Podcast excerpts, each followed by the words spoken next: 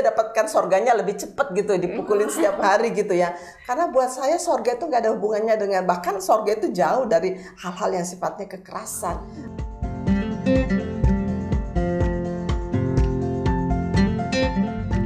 Assalamualaikum warahmatullahi wabarakatuh. Halo sobat sobat Badira, apa kabar? Jumpa lagi dengan kita kali ini. Nah di episode kali ini kita bahas ini pun uh, yang kemarin sempat viral banget di media sosial di kalangan netizen dan juga di kumpulan ibu-ibu yang suka kalau pagi di tukang sayur tuh bun pada bahas topik ini rame sekali di mana-mana bun. Nah sempat beberapa hari lalu itu ada cuplikan video dari pendakwa perempuan Indonesia yang bikin heboh se Indonesia jadi di video itu diceritakan ada seorang perempuan yang e, dipukul oleh suaminya dan sang istri ini menutupi aib suaminya dengan tidak bercerita kepada orang tua e, si istrinya ini bun. Nah menurut bunda sendiri itu bagaimana bun KDRT dalam pandangan Islam sendiri bun? Kalau menurut kalian KDRT itu seperti apa bentuknya? Ayo pernah pernah ya, merasakan bisa, nggak? Uh, fisik juga mental, mental. gitu pun KDRT kalau iya. uh. jadi KDRT itu perlu dipahami dengan benar ya itu bukanlah sebuah kasus yang baru terjadi sekarang ini adalah kasus yang sudah mengglobal bahkan menjadi sebuah uh, isu internasional ya bayangkan coba uh, kalau kita melihat Indonesia sendiri itu sejak zamannya uh, apa Presiden Habibie itu sudah uh, mulai di apa uh, mulai di address isu ini dengan mendirikan Komnas Perempuan. Hmm. Nah, salah satu gunanya Komnas Perempuan itu adalah menangani berbagai macam bentuk kekerasan terhadap perempuan. Tapi kenapa dalam, ini, Bun? Adanya Komnas ini kok masih banyak juga yang nah, terjadi. Itu dia. Nah, setelah ada Komnas kan baru muncul nih. Bahwa tadinya kan orang menganggap itu sesuatu yang emang seharusnya begitu gitu. Yeah. Banyak kan selama ini di masyarakat kita kalau dia mengalami KDRT atau dia dipukulin sama suaminya yeah. atau uh, pembantu dipukulin sama keluarga, artinya ada pemukulan. Jadi KDRT itu bukan hanya antara suami istri loh ya, antara anggota-anggota dalam keluarga, anak dipukulin sama orang tua atau anggota keluarga yang lain dipukulin sama anggota yang lain di dalam keluarga itu orang menganggap itu biasa saja gitu. Hmm. Nanti setelah secara secara uh, internasional uh, kemudian lahirlah apa yang disebut dengan uh, SEDO. SEDO itu adalah sebuah uh, sebuah deklarasi tentang penghapusan segala macam bentuk diskriminasi terhadap perempuan Nah, bentuk diskriminasi itu antara lain adalah adalah kekerasan ini ya. Ini hmm. secara internasional. Nah, itulah sebabnya pada masa Presiden Habibie uh, beliau itu lalu me mengangkat ya satu uh, apa namanya satu kebijakan dengan melahirkan Komnas Perempuan, Komisi Nasional Perempuan untuk untuk menghilangkan ya paling tidak untuk mengurangi berbagai macam jenis kekerasan terhadap perempuan. Nah, dari zamannya Habibie lalu masuk ke zamannya uh, Gus Dur, Presiden Gus Dur, Presiden Gus Dur membuat satu kebijakan pengarus utamaan gender untuk seluruh uh, kementerian dalam uh, apa namanya di seluruh uh, Republik Indonesia. Nah, kenapa? Diharapkan bahwa kementerian-kementerian ini bekerja untuk menghilangkan semua bentuk diskriminasi, semua bentuk kekerasan terhadap perempuan. Coba bayangkan ini ini kerjaan negara loh ya, tahu nggak sih akibat sebuah persoalan global. Nah setelah setelah uh, Presiden Gus Dur kita juga mesti lihat apa yang dilakukan oleh Presiden Megawati adalah menerbitkan yang disebut Undang-Undang KDRT, Undang-Undang hmm. penghapusan kekerasan dalam rumah tangga. Coba bayangkan kalau ini bukan menjadi isu negara kurang apa coba? Coba bagaimana negara itu apa ya? apa ya negara itu benar-benar merespon ya. ya karena ini persoalan global bukan persoalan perorangan. Bun, bentar bun, negara ini sudah merespon, sudah berupaya untuk menghapus KDRT. Nah ini kok ada penceramah agama yang yang mengatakan ya kalau misalnya dipukuli gitu katanya itu jalan tol menuju surga bun itu bagaimana bun yang terkait dengan viral ini kan bun Mudah-mudahan aja dia senang dipukulin setiap hari ya, supaya kita bisa lihat gitu. Dia pernah nggak dipukulin setiap hari gitu. Jadi mudah-mudahan dia dapatkan sorganya lebih cepat gitu, dipukulin setiap hari gitu ya. Karena buat saya sorga itu nggak ada hubungannya dengan bahkan sorga itu jauh dari hal-hal yang sifatnya kekerasan. Nggak ada tuh sorga itu orang ke sorga itu selalu urusannya itu dengan kebaikan ya, dengan kesalehan, dengan apa kelembutan, kasih sayang. Sorga itu nggak ada hubungannya dengan kekerasan. Jadi kalau ada orang yang masih beranggapan seperti ini, saya pikir orang itu ada di mana ya selama ini ya. Iya. Orang udah sampai di mana gitu kan, orang udah sampai di bulan, dia kok masih ada di situ-situ juga ya. Tolong deh baca-baca buku deh ya supaya kalian ngerti. Atau Walaupun eh, kalau misal istri dapat perlakuan seperti itu harus bagaimana? Nah sekarang ini kan sudah ada mekanismenya. Ya istri itu harus memberikan apa pelaporan supaya dia tidak mengalami hal yang sama. Karena terus terangnya banyak orang nggak paham bahwa kekerasan dalam rumah tangga itu adalah sebuah siklus. Ya, jadi akan berulang dan berulang terjadi. Jadi kalau misalnya ada orang yang dipukul oleh suaminya, itu bukan hanya itu pertama kali loh. Mungkin itu sudah dua tahun terjadi. Jadi kalau ada orang yang berani apa, menyampaikan itu atau melaporkan itu, berarti dia itu sudah bertahun-tahun mengalami. Karena kalau baru sekali, biasanya perempuan itu belum bicara memaafkan karena dia selalu menganggap ah ini khilaf ya suami saya biasanya baik kok. Nah terus tahu nggak kamu Dwi? Biasanya laki-laki yang suka memukul istri itu penampilannya sehari-hari itu mem- memukau ya. Biasanya itu dia baik. ya. parlente ya bukan hanya parlente mulutnya manis gitu kan nah, nah betul. Nah biasanya kalau kita eh, mendengarkan kabar oh si itu dipukulin oleh suaminya. Masa sih? Guys, kayak gitu. Suaminya kan baik banget gitu. Nggak mungkin lah pasti si istrinya yang lebay gitu kan? Pasti kita menyalahkan si istri. karena suaminya itu selalu tampil tampilannya itu selalu memukau mulutnya manis ya penuh dengan pinter tadi pinter apa gombal gitu ya jadi hati-hati aja, hati-hati. Jadi saya sendiri dulu di kantor kalau saya dapat kebetulan saya dulu di kantor tuh eh, di Kementerian Agama menjadi ketua tim pengaruh setamaan gender yang menangani masalah-masalah seperti ini. Kadang-kadang saya nggak percaya kalau disampaikan Eh, oleh karena itu sikap kita nih ya semuanya baik laki atau perempuan ketika seseorang eh, mengalami atau seseorang melaporkan dirinya mengalami KDRT yang pertama kita harus lakukan itu adalah berpihak dulu. Apakah nanti itu benar atau tidak? Nanti setelah penyelidikan. Jadi jangan mengatakan ah kamu itu lebay, kamu itu apa? Tolong deh jangan. Jadi kita harus menunjukkan sikap keberpihakan dulu bahwa dia ini adalah korban gitu. Karena saya pikir ya hanya perempuan gila kali yang melapor kalau dia tidak mengalami apa-apa lalu mengatakan saya korban KDRT. Saya pikir dia adalah perempuan wah nggak waras ya Iya. mengatakan itu.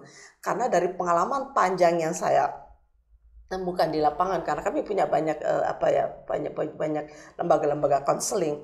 Biasanya ya kenapa perempuan itu gampang melupakan ya? Karena eh, ini sebuah siklus jadi kalau sudah dipukulin gitu nah biasanya laki-lakinya ini lalu eh, apa ya eh, memaafkan. Jadi dia minta maaf maaf ya saya kan kemarin hilap berjanji. Bahkan eh, bahkan beberapa kasus itu dia sampai melim, apa ya, memberikan limpahan hadiah gitu ya. Mulai dari eh, apa bu, berbagai- dibekirimin bunga, mulai dari bunga sampai bunga deposito. Pokoknya kamu supaya kamu memaafkan gitu kan.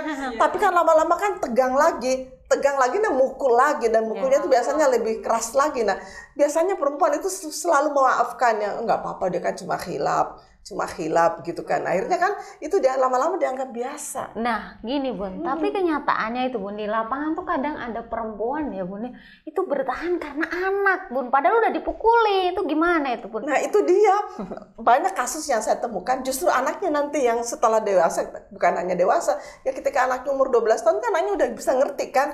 Anaknya yang malah mendorong ibunya udah mama berhenti saya sampai sekarang. Udah mama cerai aja. Saya nggak tahan lihat mama dipukuli. Anaknya malah yang mendorong ibunya untuk mengambil keputusan. Karena anak itu nggak tahan ngeliat perlakuan eh, orang tuanya. Karena itu tolong deh Rumah tangga yang sehat itu adalah rumah tangga yang jauh dari segala macam bentuk kekerasan. Nggak ada kebahagiaan jika di dalam rumah tangga itu ada ada apakah itu kekerasan itu dilakukan oleh suami atau dilakukan oleh perempuan? Karena terus terangnya saya ingin mengatakan pada kalian, korban kekerasan itu bukan hanya perempuan loh.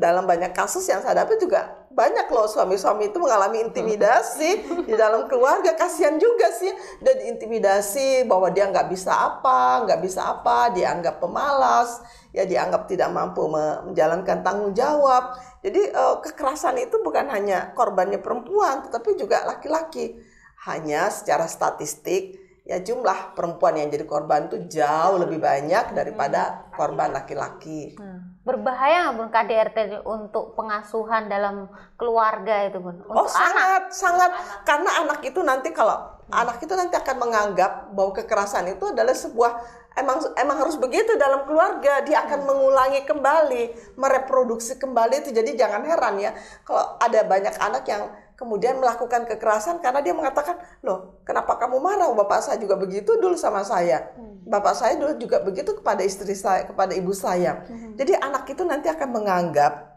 akan menganggap kekerasan ini sebagai sebuah kebiasaan gitu, hmm. sebagai hal yang wajar, sebagai hal yang lumrah. Ini loh hati-hatinya, hati-hati sekali ya anak-anak itu yang dibesarkan dalam kekerasan. Itu akan mereproduksi dan menganggap itu biasa. Dan menganggap itu hal yang wajar. Mengganggu untuk masa depan juga ya bun? Mengerikan. Hmm. mengerikan ya, sekali.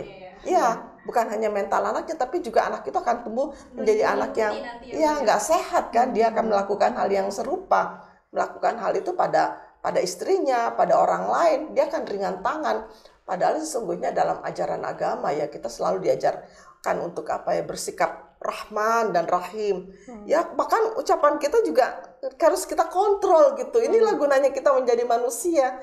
Kita kan bukan hewan ya. Jadi yeah. kalau hewan mungkin nggak bisa mengontrol uh, perilakunya, tapi kita manusia. Inilah gunanya kita menjadi khalifah fil ar ya. Mampu kita mengontrol ucapan kita. Jadi kita mau kadang-kadang kita mau ngomong apa kita kontrol. Bener, boleh nggak sih ngomong ini yang kayak gitu? Iya menyakit orang lain gitu kan. Jadi kita harus mengontrol ucapan yang mengontrol pikiran kita pikiran kita juga nggak boleh jahat loh ya jadi mengontrol uh, perilaku jadi inilah gunanya kita menjadi manusia gitu berbeda dengan binatang karena itu saya selalu mengatakan ya Allah kurang apa ya Allah selalu mengingatkan kita supaya apa ya wa ta'awanu alal birri wal uh, wa taqwa wala jadi jadi jadi Tuhan mengatakan jadi berlomba-lombalah kaliannya ber apa ya bersaling tolong menolonglah kalian untuk kebaikan dan kepada takwa. Jadi tolong deh. Jadi janganlah jadi janganlah kalian tuh berlaku apa yang membuat sesuatu yang apa ya yang menyakitkan ya. orang lain karena yang hal-hal yang menyakitkan orang lain itu dosa loh sebetulnya. Ya. Itulah gunanya kita sholat ya, itulah gunanya kita puasa, itulah gunanya kita berzakat karena semua ibadah yang kita lakukan itu adalah untuk membentuk sebuah karakteristik yang terbaik ya bagi diri kita sehingga orang itu nyaman dengan diri kita. Namun balik lagi ke yeah. video yang ramai kemarin. Di video itu kan di, disebutkan kalau si istri ini menutupi aib suaminya. Itu hmm. benar benar itu tindakan seperti itu menutupi aib. Kenapa dia harus menutupi aib suaminya? Mestinya kan dia, mestinya dia juga mengedukasi suaminya supaya suaminya jadi orang baik kan? Katanya biar masuk surga tadi itu bun kalau ditutup aib. Bagaimana kalau, sih pun batasan aib dalam keluarga itu nah, kalau apa yang dimaksud aib itu, itu? Misalnya kalau suami kamu mencuri lalu kamu tutupin aibnya begitu ya, dan kamu akan masuk surga karena menutup itu kan logikanya kan begitu iya, kan? Iya, iya. Kan memukul itu kan sama dengan kejahatan. Iya. Ingat ya baik-baik bahwa memukul, melakukan KDRT itu bukan hanya urusan moral, tapi itu adalah urusan crime, hmm. urusan kejahatan hmm. terhadap kemanusiaan. Ingat ya, kejahatan terhadap kemanusiaan. Jadi kalau suamimu korupsi, kamu tutupin aibnya, jadi kamu masuk surga gitu. Mesti kan kamu bongkar kan iya, supaya betul. suami kamu terhindar dari perilaku korupsi yang lebih jahat lagi kan. Betul. Jadi itulah gunanya kita dalam keluarga itu kita saling melindungi, mm-hmm. melindungi dari hati supaya dia nggak masuk neraka gitu loh. Yeah. Ini kok masuk surga sih? Heran saya ya. Jadi tolong dem, kita harus belajar logika dengan benar ya. Yeah mungkin kita bisa edukasi masyarakat kita terkait dengan aib aib itu seperti apa sih bun yang harus ditutupi aib dalam keluarga? kejahatan nggak ada yang di dalam keluarga kalau ada yang berlaku jahat, hmm. berlaku kasar, ya berlaku hal-hal yang tidak senonoh, hmm. yang melanggar etika itu harus kita kita ungkapkan supaya apa? Supaya orang itu kembali kepada jalan yang benar. Misalnya dia, misalnya kebetulan kita punya suami yang suka marah-marah, kita bawa dia konsultasi ke dokter.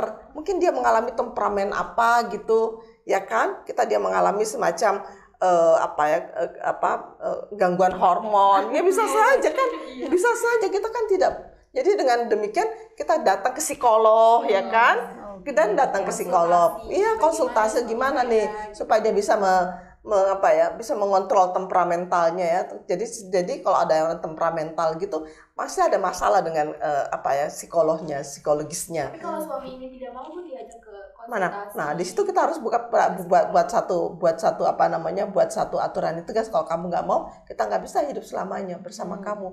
Karena kita karena saya mau hidup ya apa ya dalam kondisi yang tenang damai di mana nggak ada kekerasan nggak ada nggak ada diskriminasi. Jadi itulah bunda gunanya kita tuh suami istri harus harus saling komunikasi gitu. Komunikasi itu adalah bagaimana kita ber berapa eh, apa ber- kalau dalam istilah Islamnya itu musyawarah musyawarah itu artinya komunikasi yang akrab hangat dan intens. Jadi kita ber kita jadi ngomongnya juga kita harus pelan-pelan ya. Kita sama namanya juga kita suami istri kita cari waktu yang kita waktu cari yang tepat gitu tanya Biasanya kapan itu waktu yang pas untuk ya biasanya ke ketika kita saling kita kita sedang makan ya kita sedang eh kamu tuh kalau ya kalau kamu tuh eh, apa, suka marah-marah kayak gitu saya tuh terganggu loh. Bisa nggak sih kamu nggak usah marah-marah gitu? Kalau kamu ada nggak kamu suka kamu omongin aja gitu kan. Kita jadi kita bisa cari solusi yang terbaik. Kasihan juga kalau anak-anak dengerin kita berantem gitu misalnya.